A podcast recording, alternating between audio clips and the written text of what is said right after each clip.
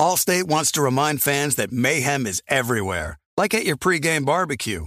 While you prep your meats, that grease trap you forgot to empty is prepping to smoke your porch, garage, and the car inside.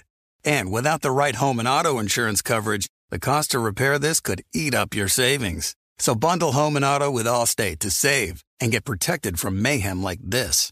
Bundled savings vary and are not available in every state. Coverage is subject to policy terms and conditions.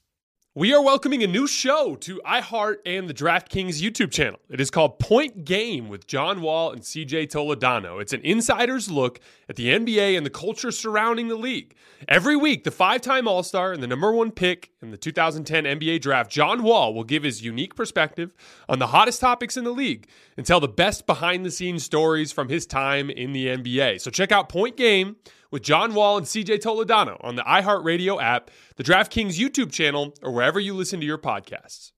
Looking for an assist with your credit card but can't get a hold of anyone? Luckily, with 24/7 U.S.-based live customer service from Discover, everyone has the option to talk to a real person anytime, day or night. Yeah, you heard that right. You can talk to a real human in customer service anytime. Sounds like a real game changer if you ask us. Make the right call and get the service you deserve with Discover. Limitations apply. See terms at discover.com/creditcard. The volume. NBA fans, the wait is over. Basketball is back. And DraftKings Sportsbook, an official sports betting partner of the NBA, is celebrating with an unbeatable offer. New customers can score $200 instantly in bonus bets for throwing down $5 on the NBA. Win or lose, it doesn't matter. You'll start the season with an instant dub. And with DraftKings parlays, everyone's got a shot at an even bigger basketball win. String together multiple bets from the same game or build your parlay across multiple games for a shot at making your payday even sweeter. Basketball's more fun when you're in on the action. Download the DraftKings Sportsbook app now and use code HOOPS. That's HOOPS. New customers can get $200 in bonus bets instantly for betting just $5. Only on DraftKings Sportsbook with code HOOPS. The crown is yours. Gambling problem? Call 1-800-GAMBLER or visit www.1800gambler.net. In New York, call 877-8-HOPE-NY or text HOPE-NY to 467-369. In Connecticut, help is available for problem gambling. Call 888-789-7777 or visit ccpg.org. Please play responsibly on behalf of Boot Hill Casino and Resort in Kansas. Licensee partner Golden Nugget Lake Charles in Louisiana. 21 plus, age varies by jurisdiction. Void in Ontario. Bonus bets expire 168 hours after issuance. See sportsbook.draftkings.com/basketball terms for eligibility and deposit restrictions, terms, and responsible gaming resources.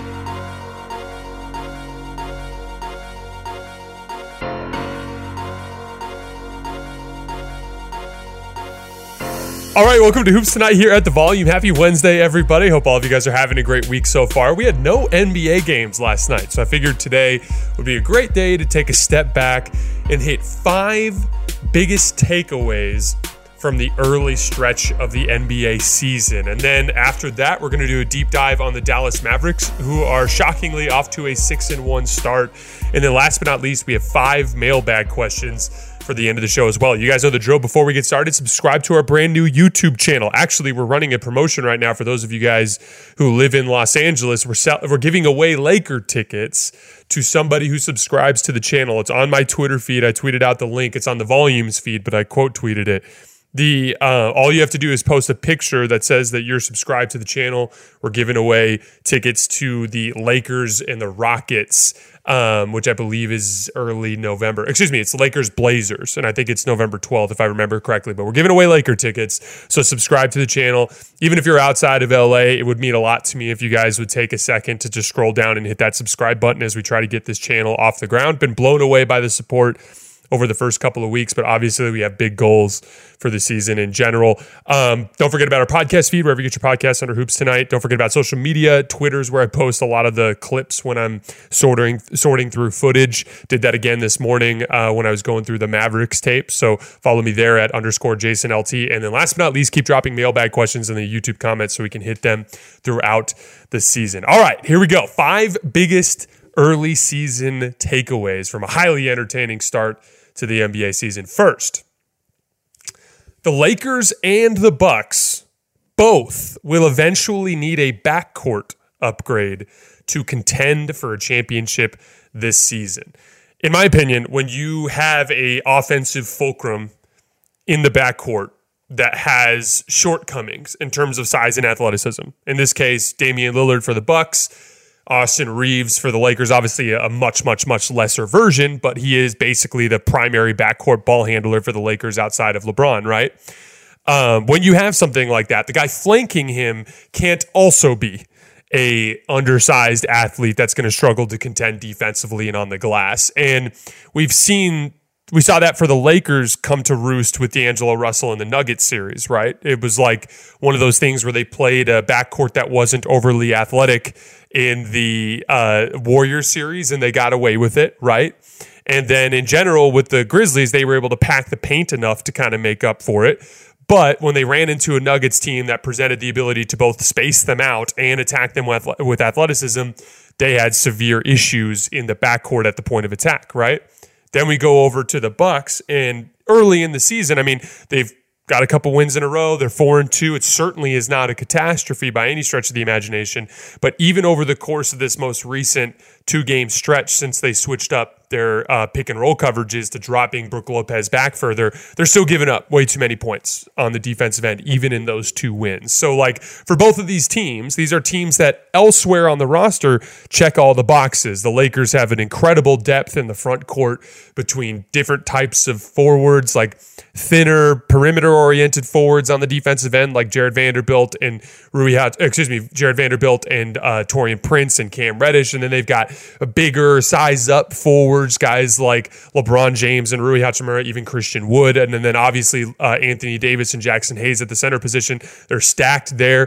LeBron James looks way better than he did last year, particularly as a shot creator and as a late-game kind of initiator. That's all good. The Austin Reeves has kind of got it going in the last few days. There's a lot of stuff to get excited about with the Lakers, but with Rui Hachimura being out, with Jared Vanderbilt being out, it's shined a really bright light on their lack of backcourt athleticism, and it's been a legitimate problem for them to start this year. And quite frankly, they're just not playing very good basketball right now at 3-4. So for both of these teams, they're kind of one tweak away there from being what they could potentially be. If you upgrade that Pat Connaughton, Malik Beasley spot to a player that can contend at the point of attack and help you on the glass, and the same sort of thing with that D'Angelo Russell spot for the Lakers, that could go a long way towards kind of patching the biggest hole in otherwise very dangerous rosters for both of those teams. Both of those teams obviously have to play better elsewhere as well. The Bucks have to get better defensively. Dame still isn't quite where he needs to be in terms of his pull-up shot making. God knows the Lakers have 17 different issues, but those are issues that should rectify as the season goes along, just as guys start playing better. But then there's big picture roster shortcomings that will not get better, even as you start to play better. And to me, that backcourt athleticism is a big one. So look for both of those teams to be really aggressive at the deadline to try to find a good role player in the backcourt. Number two, never underestimate the value of compatible role players to a basketball team. And in here, I'm referencing the Warriors and the Mavs. These are two teams that had incredibly disappointing seasons last year relative to expectations, right? Warriors win the championship. Then they go have this weird, funky year. Draymond Green says it's not even fun to go to work. They're terrible on the road. They end up losing in the second round to the Lakers, right? The Mavericks go to the conference finals and end up losing Jalen Brunson, replacing him with Kyrie Irving in the ensuing trade, losing most of their athleticism and having issues defensively and on the glass as they miss the playoffs, right? So both of those teams kind of went into the summer with a lot of pessimism surrounding them, right? Like, I was higher on both than most. Like, I kept the Mavericks pretty high in my power rankings relative to where they were last year. I said the Warriors were a top-tier contender. Those are two of the predictions that I've actually been somewhat on the point a bit with. I've been very wrong about a bunch of other stuff, as is always the case. But, like, when it comes to the general consensus of public opinion, most people did not include the Warriors in that list of top-tier contenders. Most people thought the Mavericks would more or less be like what they were at the end of the year last year. But what happened?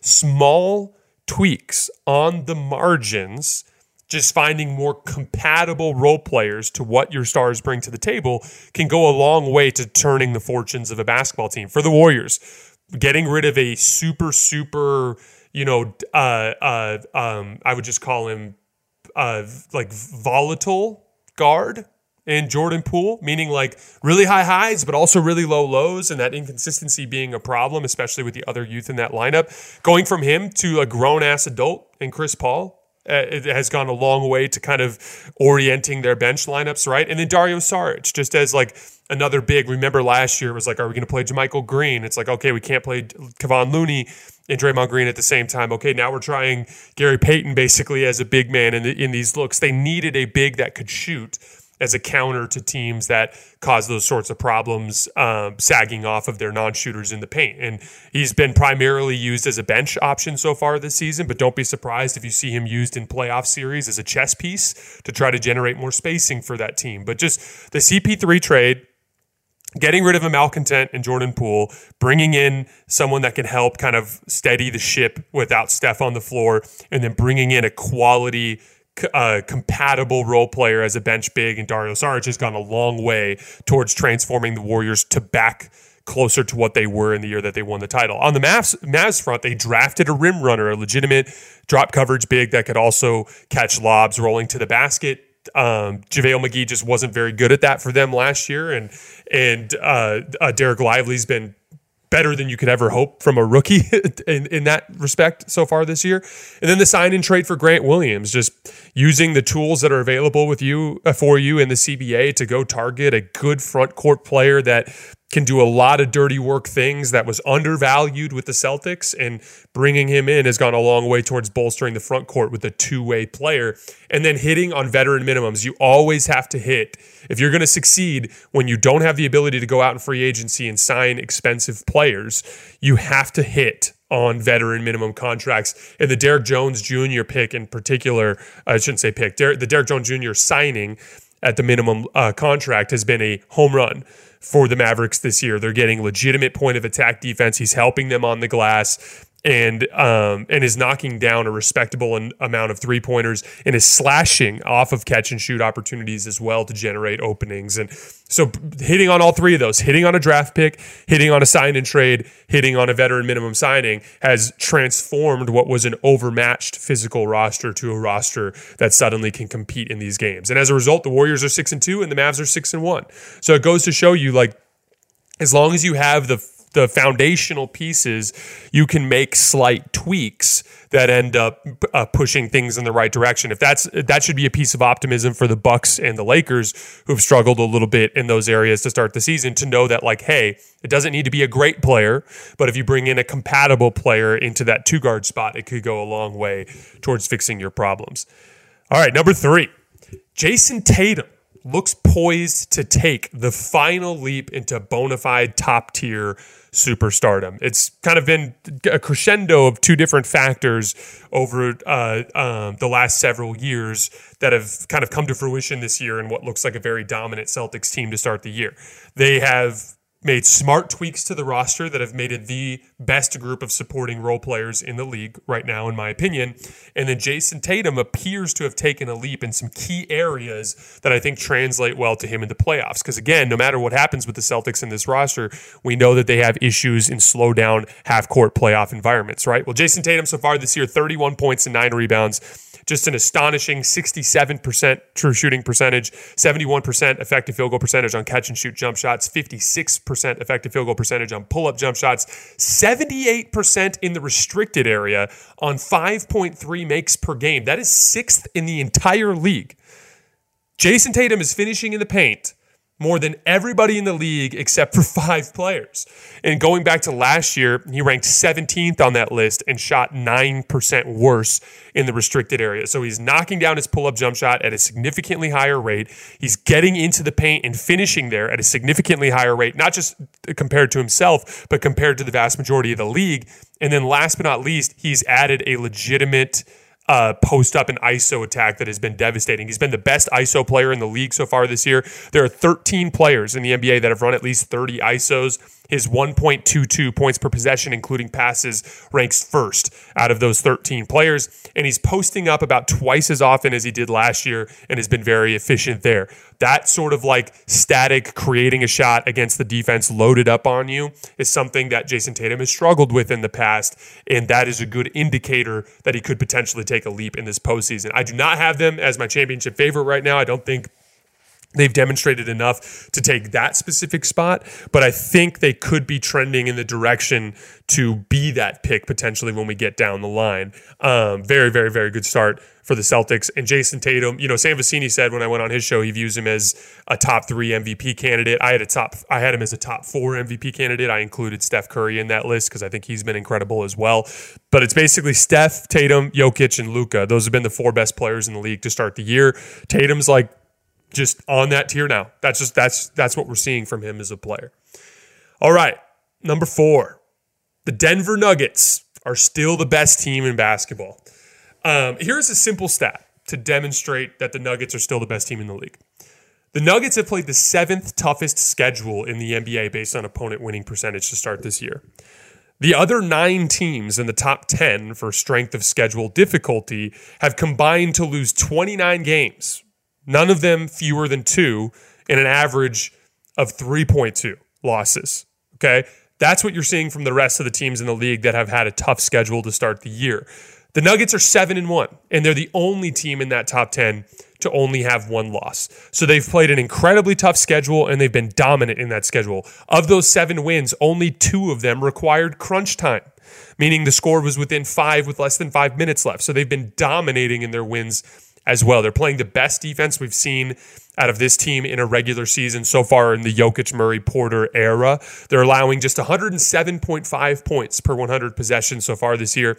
They were at 113.5 for the season last year, 115.7 in October last year, which was through 7 games. So even just within the window of starting the season out of camp, they're defending at a significantly higher level. They were at 111.5 in 2022, 111.5 in 2021, 110.4 in 2020. So this 107.5 to start this season, especially when you factor in the difficulty of their schedule, is a very clear indicator that in addition to everything else this team has going for it, best offense in the league, in my opinion, when it comes to slow down playoff basketball, best player in the league, in my opinion, in Nikola Jokic, Jamal Murray ascending to become a top 15 player in the league, Aaron Gordon legitimately being one of the most versatile defensive do-everything Swiss Army knife forwards in basketball, Kentavious Caldwell-Pope and Michael Porter Jr. and what they bring to the table.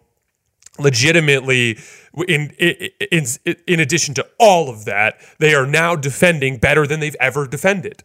And that, to me, is a really, really strong indicator that this team is at least starting to check the boxes that you want to see checked for a team to repeat. One of the most common things you'll see from a team that has won a championship is they'll come into the next season and there's a significant dip in defense and rebounding and, you know, transition defense, clear indicators that they're just not quite as locked in on the details because their motivation is not as high as some of the other teams, being that they're at the mountaintop. We're not seeing any of that from the Nuggets so far this season. They're still the most unguardable offense in basketball.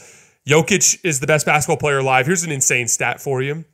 Nikola Jokic is 17 for 18 on hook shots and 16 for 20 on floaters. So he's 33 for 38 on all of those little short range pop shots in the lane. That's 87%. It was already insane when he was making 2/3 of them. And now he's making literally almost 90% of them. It's unbelievable. Their defense has been excellent in clutch situations. They have an 80 defensive rating in the final 5 minutes of games that are within 5 points. Again, only 2 games like that, but their defense has been very good there. They're just clearly the best team in the league, in my opinion, at least from the standpoint of what we can expect from them in the playoffs. Until further notice, I think they deserve that spot. I think we'd have to see a significant change in the circumstances to feel differently about them. Also, Julian Strother, career-high 21 the other night against the Pels. Got hot in catch-and-shoot situations in the first half, then started to get aggressive with the ball in his hands in the second half. He's been an incredibly exciting player through preseason. the clear guy that could kind of slot into that. If you look at the starters, they're all kids except for KCP. KCP is kind of the old elder statesman in that group. Strother could be that shoe-in fit into that two-guard spot in the future, which just makes that team even more exciting in the big picture. All right, last takeaway from the early part of the season. We are just about guaranteed to get a very active trade deadline. The ingredients you need for an active trade deadline, in my opinion, are a wide open field, meaning a lot of teams thinking they can win the title. Teams that had high expectations coming out the gate struggling, right? That's why I look at teams like the Bucks and the Lakers as teams that are like not where they need to be, clearly from the standpoint of personnel, but both clearly will view anything other than a championship as a failure. That's a good indicator. Classic teams that would be targeting stars. So teams like the Philadelphia 76ers, who moved Harden basically for draft capital and will definitely want to put another star next to Tyrese Maxey and Joel Embiid. They're going to be a candidate for that. The Miami Heat are almost guaranteed to make a strong push for a star at some point during the season. That's a strong indicator of a busy trade deadline. And then lastly, teams that are close to being willing to blow it up a little bit, right? Like the Chicago Bulls. They're off to another mediocre start. DeMar DeRozan, Zach LaVine, and Nikola Vucevic could all potentially be trade targets this year. The Toronto Raptors, Scotty Barnes looks incredible, but the rest of the team and the fit doesn't make a ton of sense because they don't have a lot of shooting around him, and he's a big rim pressuring forward. So, like, don't be surprised if guys like Pascal Siakam and OG Anunoby become available for trades during the season. So I think we're going to get a really active trade deadline this year, which is a big reason why there's just a lot still up in the air in terms of the finish line. We are welcoming a new show to iHeart and the DraftKings YouTube channel. It is called Point Game with John Wall and C.J. Toledano. It is an insider's look at the NBA and the culture surrounding the league. Every week, the five-time All-Star and number one pick in the 2010 NBA Draft, John Wall will give his unique perspective on the hottest topics in the league and tell the best behind-the-scenes stories from his time in the NBA. CJ will bring his A-list comedian buddies to keep it light and fire off some hoops takes. Plus, John will be inviting current and former NBA players, friends, and teammates to join the show as well to give their unfiltered accounts of what really goes on in the league from a player's perspective. So check out Point Game with John Wall and CJ Toledano on the iHeartRadio app, the DraftKings YouTube channel, or wherever you listen to your podcasts. Allstate wants to remind fans that mayhem is everywhere, like at your pregame barbecue. While you prep your meats, that grease trap you forgot to empty is prepping to smoke your porch, garage, and the car inside. And without the right home and auto insurance coverage, the cost to repair this could eat up your savings. So bundle home and auto with Allstate to save and get protected from mayhem like this. Bundled savings vary and are not available in every state. Coverage is subject to policy terms and conditions. Does the craziness of everyday life leave you feeling stressed and shedding? Since having kids, have you started to see a little more of your scalp? Are you unhappy with your hairline? When it comes to thinning hair, there are many root causes at play, and Nutrafol addresses them through a multi-targeted, whole-body approach. Nutrafol is the number one dermatologist-recommended hair growth supplement, with over 1 million people seeing thicker, stronger, and faster-growing hair with less shedding. Physician-formulated, with drug-free ingredients, Nutrafol supports healthy hair growth from within by targeting key root causes of thinning: stress, hormones, environment, nutrition, lifestyle, and metabolism through whole-body health. Take their hair wellness quiz at Nutrafol.com for a personalized hair health plan based on your specific root causes. With Nutrafol, building a hair growth routine is simple. Purchase online, no prescription or doctor's visits required. Free shipping and automated deliveries ensure you'll never miss a day, and you'll see results in 3 to 6 months. Take the first step to visibly thicker and healthier hair. For a limited time, Nutrafol is offering our listeners $10 off your first month subscription and free shipping when you go to Nutrafol.com and enter the promo code Hoops. That's H-O-O-P-S. Find out why over 4,500 healthcare professionals and stylists recommend Nutrafol for healthier hair. Nutrafol.com, spelled N-U-T-R-A-F-O-L.com, promo code Hoops, H-O-O-P-S. That's Nutrafol.com, promo code Hoops. In sports, the scoreboard doesn't tell the full story, but Netflix does. Stories about dads who happen to be world-class quarterbacks, untold tales of athletes you thought you knew. The heart-racing pressure for the heart, soul, and survival of the multi-billion-dollar business of F1. Stories about college kids who were given a last chance at redemption. David Beckham's meteoric rise to not only becoming a global soccer phenomenon, but also becoming one of the biggest celebrity couples in pop culture. From upsets to injuries, from comebacks to victories, we get to see it all with Netflix Sports.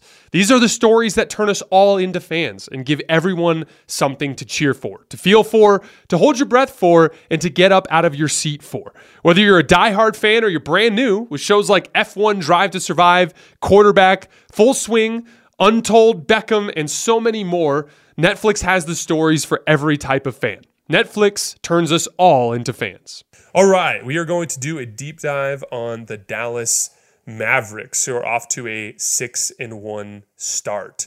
I clipped some stuff from my film this morning and uploaded to my Twitter feed, so you'll want to check that out as well. Continue throughout the season doing that as well, because every time I cover a game, I will clip stuff and put them on. 6-1 start. Now, to be clear, 5 of the 7 teams they played are currently below 500, and they're 5-0 in those games. So they are benefiting a little bit from an easy schedule to start the year. But to be clear, they were 15-16, so they were below 500 last year against teams that were below 500. So going 5-0 in those games to me is a strong indicator of a good basketball team. The offense has predictably been awesome, right? They're 120 points per 100 possessions, fourth best in the NBA. Second in half-court offense, according to Cleaning the Glass. Luka's playing like an MVP, 43% on step-back jump shots this year, or step-back threes, this year, which is insane. He's made 23 of them already, which is the most in the league. That's been a huge boost to their offense, especially late in games. Kyrie Irving has been a little off to start the year, but it's mostly his jump shot. He's just not hitting his pull-up jump shot at the rate that we're accustomed to seeing with Kyrie. But he still looks explosive. He still has these crazy acrobatic finishes. He's still getting to his spots, and his playmaking has been off the charts. So to me, the shot's going to come, and it's going to be fine. I'm encouraged on the Kyrie Irving front. And then they're getting great contributions from their role players. Grant Williams is shooting 54% from three. Tim Hardaway is shooting 39% from three on 9.3 attempts per game. He's been great in spot-up situations and just really aggressive pull-up shooting to just kind of boost the offense a little bit, especially with bench groups. Josh Green is shooting 40% from three. And then even Derrick Jones Jr., particularly in his above-the-break threes. He did make a corner three against the Magic the other day, but he's been struggling a little bit from the corner. But Derrick Jones has had enough success knocking down threes and driving closeouts to be kind of a spacing threat in and of himself, which is important because he's been their best point of attack defender to start the year. But we knew this team would score. The most impressive element is they've made the little bit of improvement they needed to make in their ability to hang in the physicality areas of the game. So particularly defense and rebounding, right? Last year, post-Kyrie trade, they were 27th in defensive rating, 29th in rebound percentage. This year so far, 19th in defensive rating, 26th in rebound percentage. So just a marginal improvement there. They went from being one of the worst defenses in the league to a middle-of-the-pack defense, and they went from being a team that basically grabbed 46% of available rebounds to grabbing about 48% of available rebounds, which can make a significant difference. Now, again, not great. Still want to see them improve a little bit rebounding. They started the year super well, but they've declined a little bit there.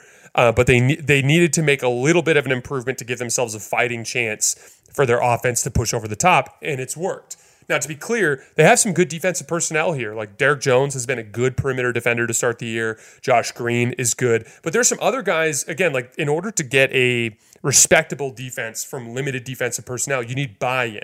And that means even guys that have been inconsistent perimeter defenders in their career have to kind of play to their ceiling. Like Kyrie Irving is known as being a bad defensive player, but in the 2016 playoff run with the Cavs, he was actually their best defender on Steph Curry. Whenever he would go to the bench and like Iman Shumpert would come into the game, they would actually, even though Iman Shumpert was considered a better perimeter defender in terms of reputation, he struggled to guard Steph in a way that Kyrie did not, because Kyrie is capable of that. And he's a very good defensive playmaker. There were a couple plays against the Magic where like you'd see him come from off ball to sniff a play out. There was a Cole Anthony spinning fadeaway right in the middle of the floor where Kyrie just made an extra effort because he knew Cole wasn't going to throw the pass and just bailed out and got a late contest and forced an air ball on the shot. There was another one where he was guarding in the left corner and he sniffed out a backdoor cut and jumped it and poked the ball free because he does have good anticipation. He does have quickness and good hands. He is capable of being an impact defensive player. You got to get that from those guys. Tim Hardaway Jr., same thing.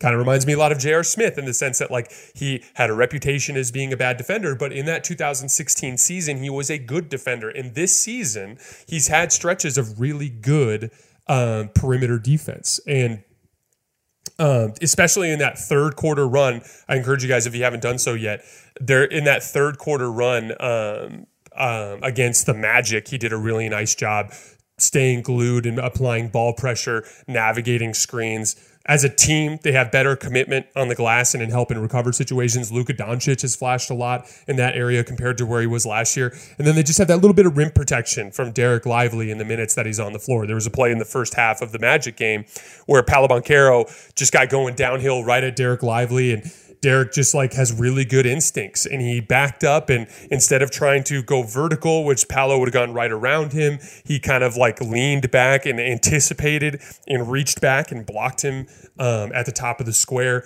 Derek Lively provides just that little bit of extra rim protection when they go into that look. And so as a result, they're capable of making defensive runs. They allowed just 17 points in the third quarter against the Magic and just 19 in the fourth. They contained the ball. They forced tough jumpers. I thought Grant Williams did a really nice job avoiding screens on Paolo, because one of the things they were doing is just running early screens in the possession to get Paolo switched onto a smaller defender and just have him post up until he got the defense into rotation, and then they'd play out of that. Well, Grant Williams in the third quarter was like, screw that, I'm not getting screened. And he just stayed on Paolo the whole time, stayed in front of him, forced him into a bunch of tough shots, and their defense just completely took over that game. And then down the stretch, it's just the steady diet of Kyrie and Luka making plays. Now, when the schedule does get tougher, and it will, in their next 10 games, Raptors, that's a relatively easy game, although they're going to face a lot of physical mismatches in that game. But Clippers, that's tough. Pelicans, those are tough. Wizards, that's an easier game. Bucks, that's tough. Kings, tough. Lakers, tough. Clippers, tough. Rockets, they're playing some better basketball as of late as well. So it's going to get a little tougher here in the next 2.5 weeks or so. In order for them to win over that stretch, they're going to need Kyrie to get his jump shot going, and they're going to need to rebound the ball better than they have been. But great start for the Mavs through seven games. I don't think you can be more satisfied considering where they were at the end of the year last year. All right, before we get out of here for the day, we're going to do our 5 mailbag questions. First one. Jayson, love your breakdowns. Question, maybe you can mailbag this, but how do you watch the games with breakdowns and positional / types of plays on offense? You isolate pick and roll plays and stuff. I know you talked about Synergy and the Cleaning the Glass app, but looking to just find out what you use to make these breakdowns. So I do use a tool called Synergy. It's extremely expensive. It is a analytics platform that NBA teams use, that college teams use, that even high school teams use. And so it's incredibly in-depth play clip sorting and things like that.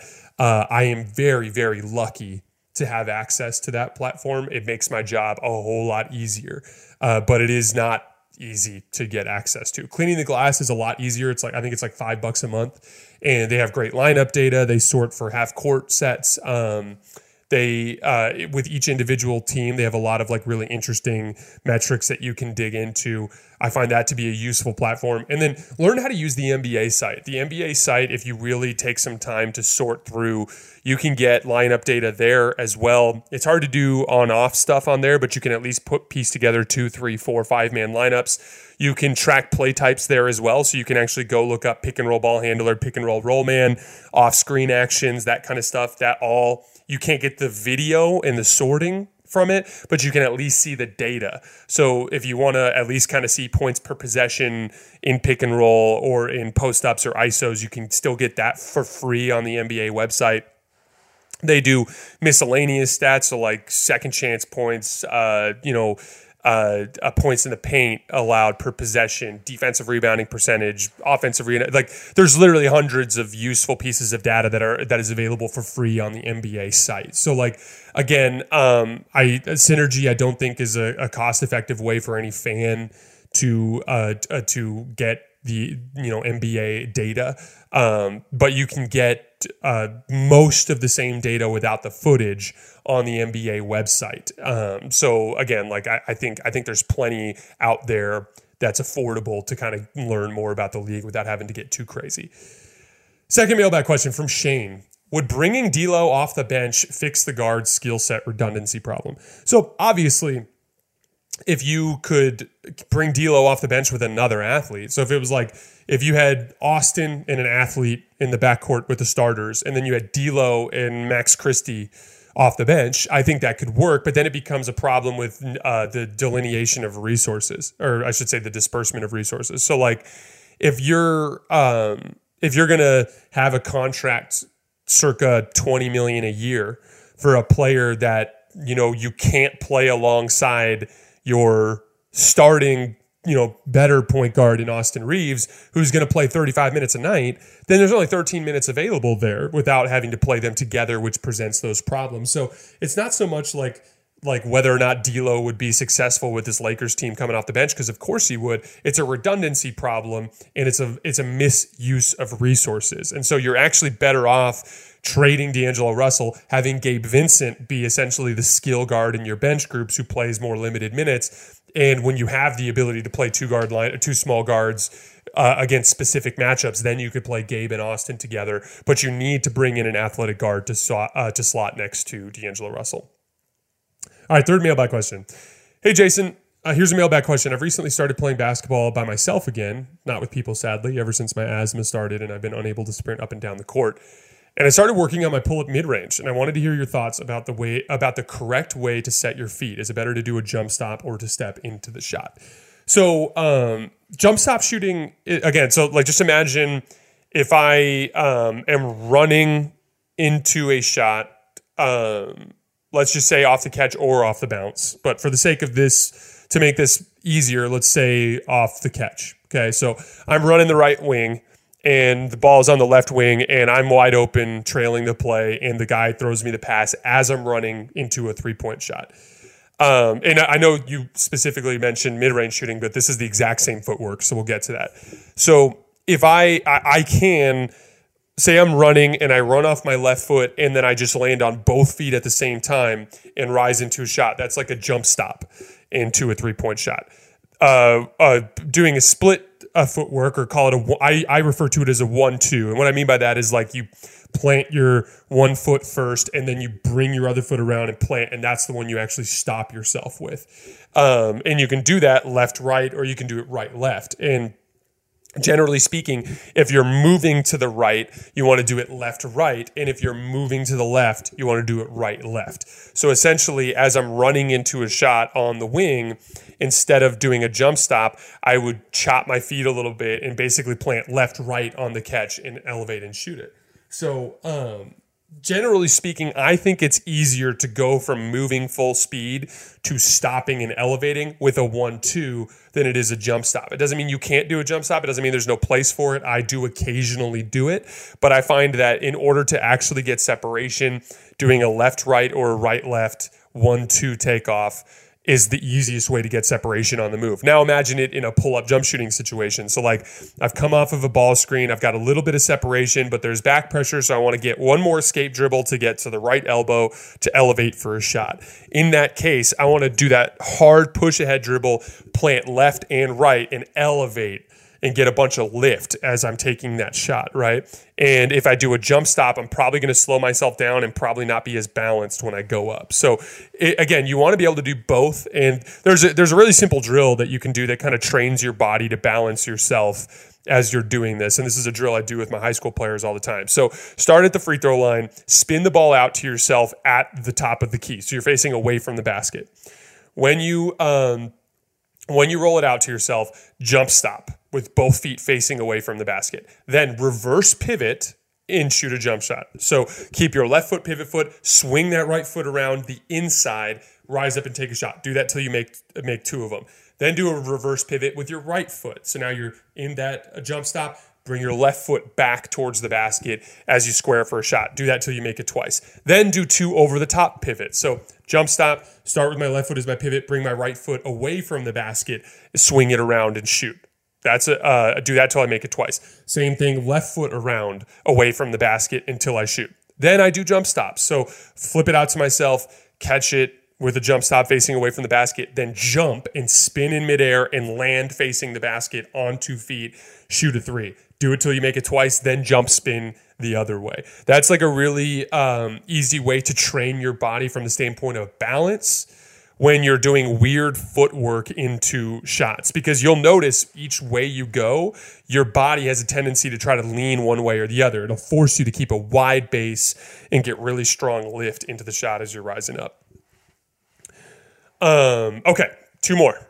What do you think of the Lakers reaching out to the NBA league office to complain about officiating in the Lakers Heat game and the LeBron tweet in reply to the conclusion that there were no wrong calls in the last 2 minutes? Are the Lakers LeBron's concerns legitimate, or was that another case of you always say loser mentality when it comes to complaints about officiating? I literally thought it was super lame. Logan, who's our head of content here at the Volume, is also a big Lakers fan, and we both texted each other immediately after, and we're like, "What are these guys doing? Like, come on! Like, you're playing like shit." And under no circumstances should you have lost that game, even with any of the circumstances surrounding injuries and things like that. Like, the Heat just aren't playing very good basketball, and the Lakers are just better than them. They should have won that game. The Lakers are playing bad basketball, and blaming it on officiating to me is very much a loser mentality. So I agree with you. LeBron tweeting it out, like he's right. Like, I don't think they were referring necessarily to the last 2 minutes. I didn't think when I go through the possessions at the end of the game, I didn't think there was a foul that should have been called. Like the Kyle Lowry play technically is still a charge. I hate that play. I hate when a dude just falls down when a guy's running full speed. I think it's bad for the game. I wish they'd get rid of it, but by the book, that's a good call. So, like, I think what LeBron was saying is more of a big picture issue. As far as LeBron and the way he's officiated, LeBron doesn't get a lot of calls. That's true. But he also commits more uncalled offensive fouls than most players do. He uses a lot of off arm. He initiates a ton of contact. I'm one of those guys that's like, I want LeBron to be able to do that. So I'm okay if he doesn't get as many calls at the rim. And so to me, LeBron's always been officiated more or less fairly because he is a bully ball player that also gets fouled. And most of it goes uncalled, which is the way it should be, in my opinion. Last mailbag question. The same quote, the Lakers lost, but they'll figure it out, end quote, narrative is tiresome. They're not winning the championship this season. I guess this isn't really a mailbag question. It's more just someone talking shit in the comments. But this happens every single day, and I wanted to address it. So I don't think, as currently constructed, the Lakers will win the championship. I agree with you. The only thing within the roster that would potentially fix the problem is if Jared Vanderbilt turned out to be a good offensive player this year. Like, if he just lived in the gym all summer shooting corner threes and improving his hands and finishing around the basket, and all of a sudden he was playable, then they can win the championship because Jared Vanderbilt solves so many of their problems in terms of perimeter defense and crashing the defensive glass from the perimeter. And it honestly would potentially allow you to get away with having D'Angelo Russell, even though I still think they should trade him. But, like, at the end of the day, like, I expect the Lakers to make a deal. They're equipped for it. They have two perfect salaries in D'Angelo Russell, who doesn't fit with Austin Reeves, and in Rui Hachimura, who plays the same position as LeBron. And so those two guys are good players that have some value around the league that are on fair contract numbers.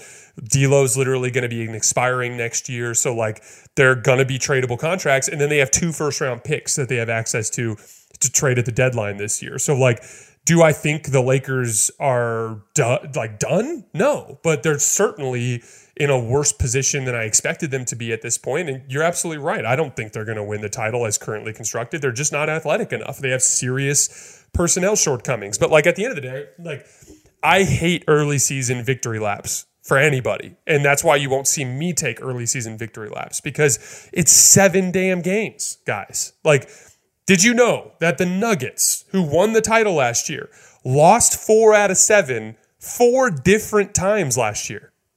So, like, again, we have a tendency to take a small window of games at the beginning of an 82-game season and define a team based on that, when the reality is it's an 82-game grind. And, like, a lot of the, like, every single team that got off to a great start this year will have several stretches this year where they look bad. That's called NBA basketball. That's how it works. The best team in the league last year that beat everyone's ass in the playoffs had four stretches identical to this Lakers stretch. What usually happens when a team goes and loses 4 out of 7 when they're good? It's usually injuries and some tough games on your schedule. And that's literally what it's been for the Lakers. 2 of their 4 losses were to the 2 teams that played in the NBA Finals last year, right? Then they lost to a Sacramento Kings team that is difficult to beat in Sacramento, and that went to overtime. And then they lost to an Orlando Magic team on the road when they were missing all their forwards. They're injured, they're playing a tougher stretch of their schedule, and they're also not playing good basketball. That's what happens. Good teams usually also have good stretches in tough parts of their schedule where they rip off four wins and 5 tries against all playoff teams or something like that, right? Now, in the big picture, if we get to 50 games and the Lakers are, a 23-27, then yeah, we can have a larger conversation about whether or not it's over. I had like a half dozen of you guys in the comments talking about how like, oh, like Jason's going to go down with the Lakers to the dirty end. It's like, dude, it's been 7 games. It's been 7 games, guys. And I, like, as much as I am a fan of the Lakers, I'm always going to call it the way I see it. And what I see right now is a team that can't win the title as currently constructed, but is well positioned to make a midseason trade and really only need to fix one massive flaw in order to fix most of their problems. So again, like I feel like I'm pretty clear with this show is in terms of my motivations and my biases. I try to fight them actively.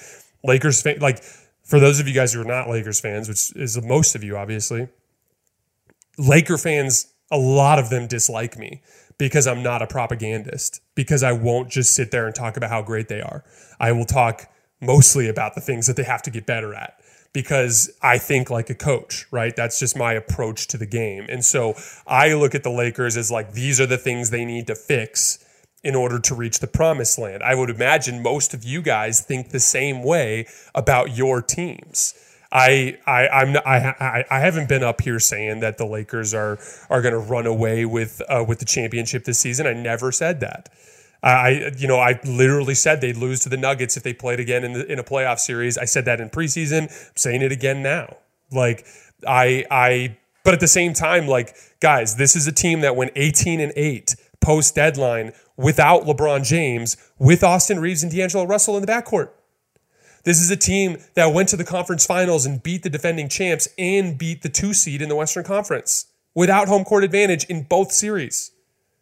So, like, that matters more than 7 games in October when Rui Hachimura is out, when Jared Vanderbilt's out, when Gabe Vincent is out, when Jackson Hayes is out. Like, I'm sorry. It's just the truth. So no, you're not going to get me to write an obituary about how the season is over for the Lakers. That's not how it works. But I understand it's fun and it's, talking basketball's fun. Talking shit is fun. Taking victory laps is fun.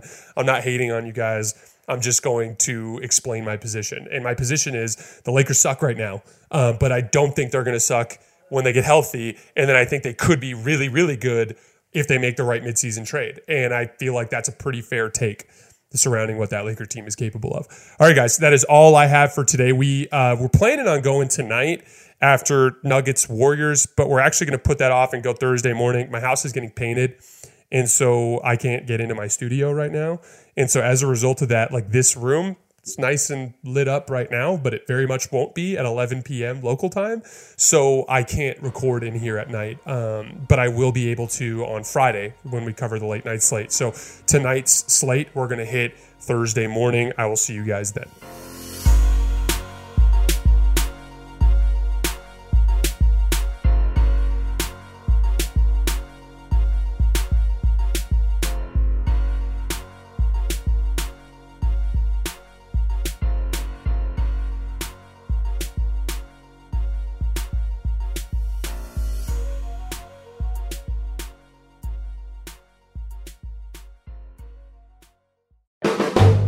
volume. Allstate wants to remind fans that mayhem is everywhere, like at your pregame barbecue. While you prep your meats, that grease trap you forgot to empty is prepping to smoke your porch, garage, and the car inside. And without the right home and auto insurance coverage, the cost to repair this could eat up your savings. So bundle home and auto with Allstate to save and get protected from mayhem like this. Bundled savings variant are not available in every state. Coverage is subject to policy terms and conditions. Looking for an assist with your credit card but can't get a hold of anyone? Luckily, with 24/7 U.S.-based live customer service from Discover, everyone has the option to talk to a real person anytime, day or night. Yeah, you heard that right. You can talk to a real human in customer service anytime. Sounds like a real game changer if you ask us. Make the right call and get the service you deserve with Discover. Limitations apply. See terms at discover.com/creditcard. Getting ready to take on spring? Make your first move with the reliable performance and power of Steel battery tools. From hedge trimmers and mowers to string trimmers and more, right now you can save $50 on select battery tool sets. Real Steel. Offer valid on select AK system sets through June 16, 2024. See participating retailer for details.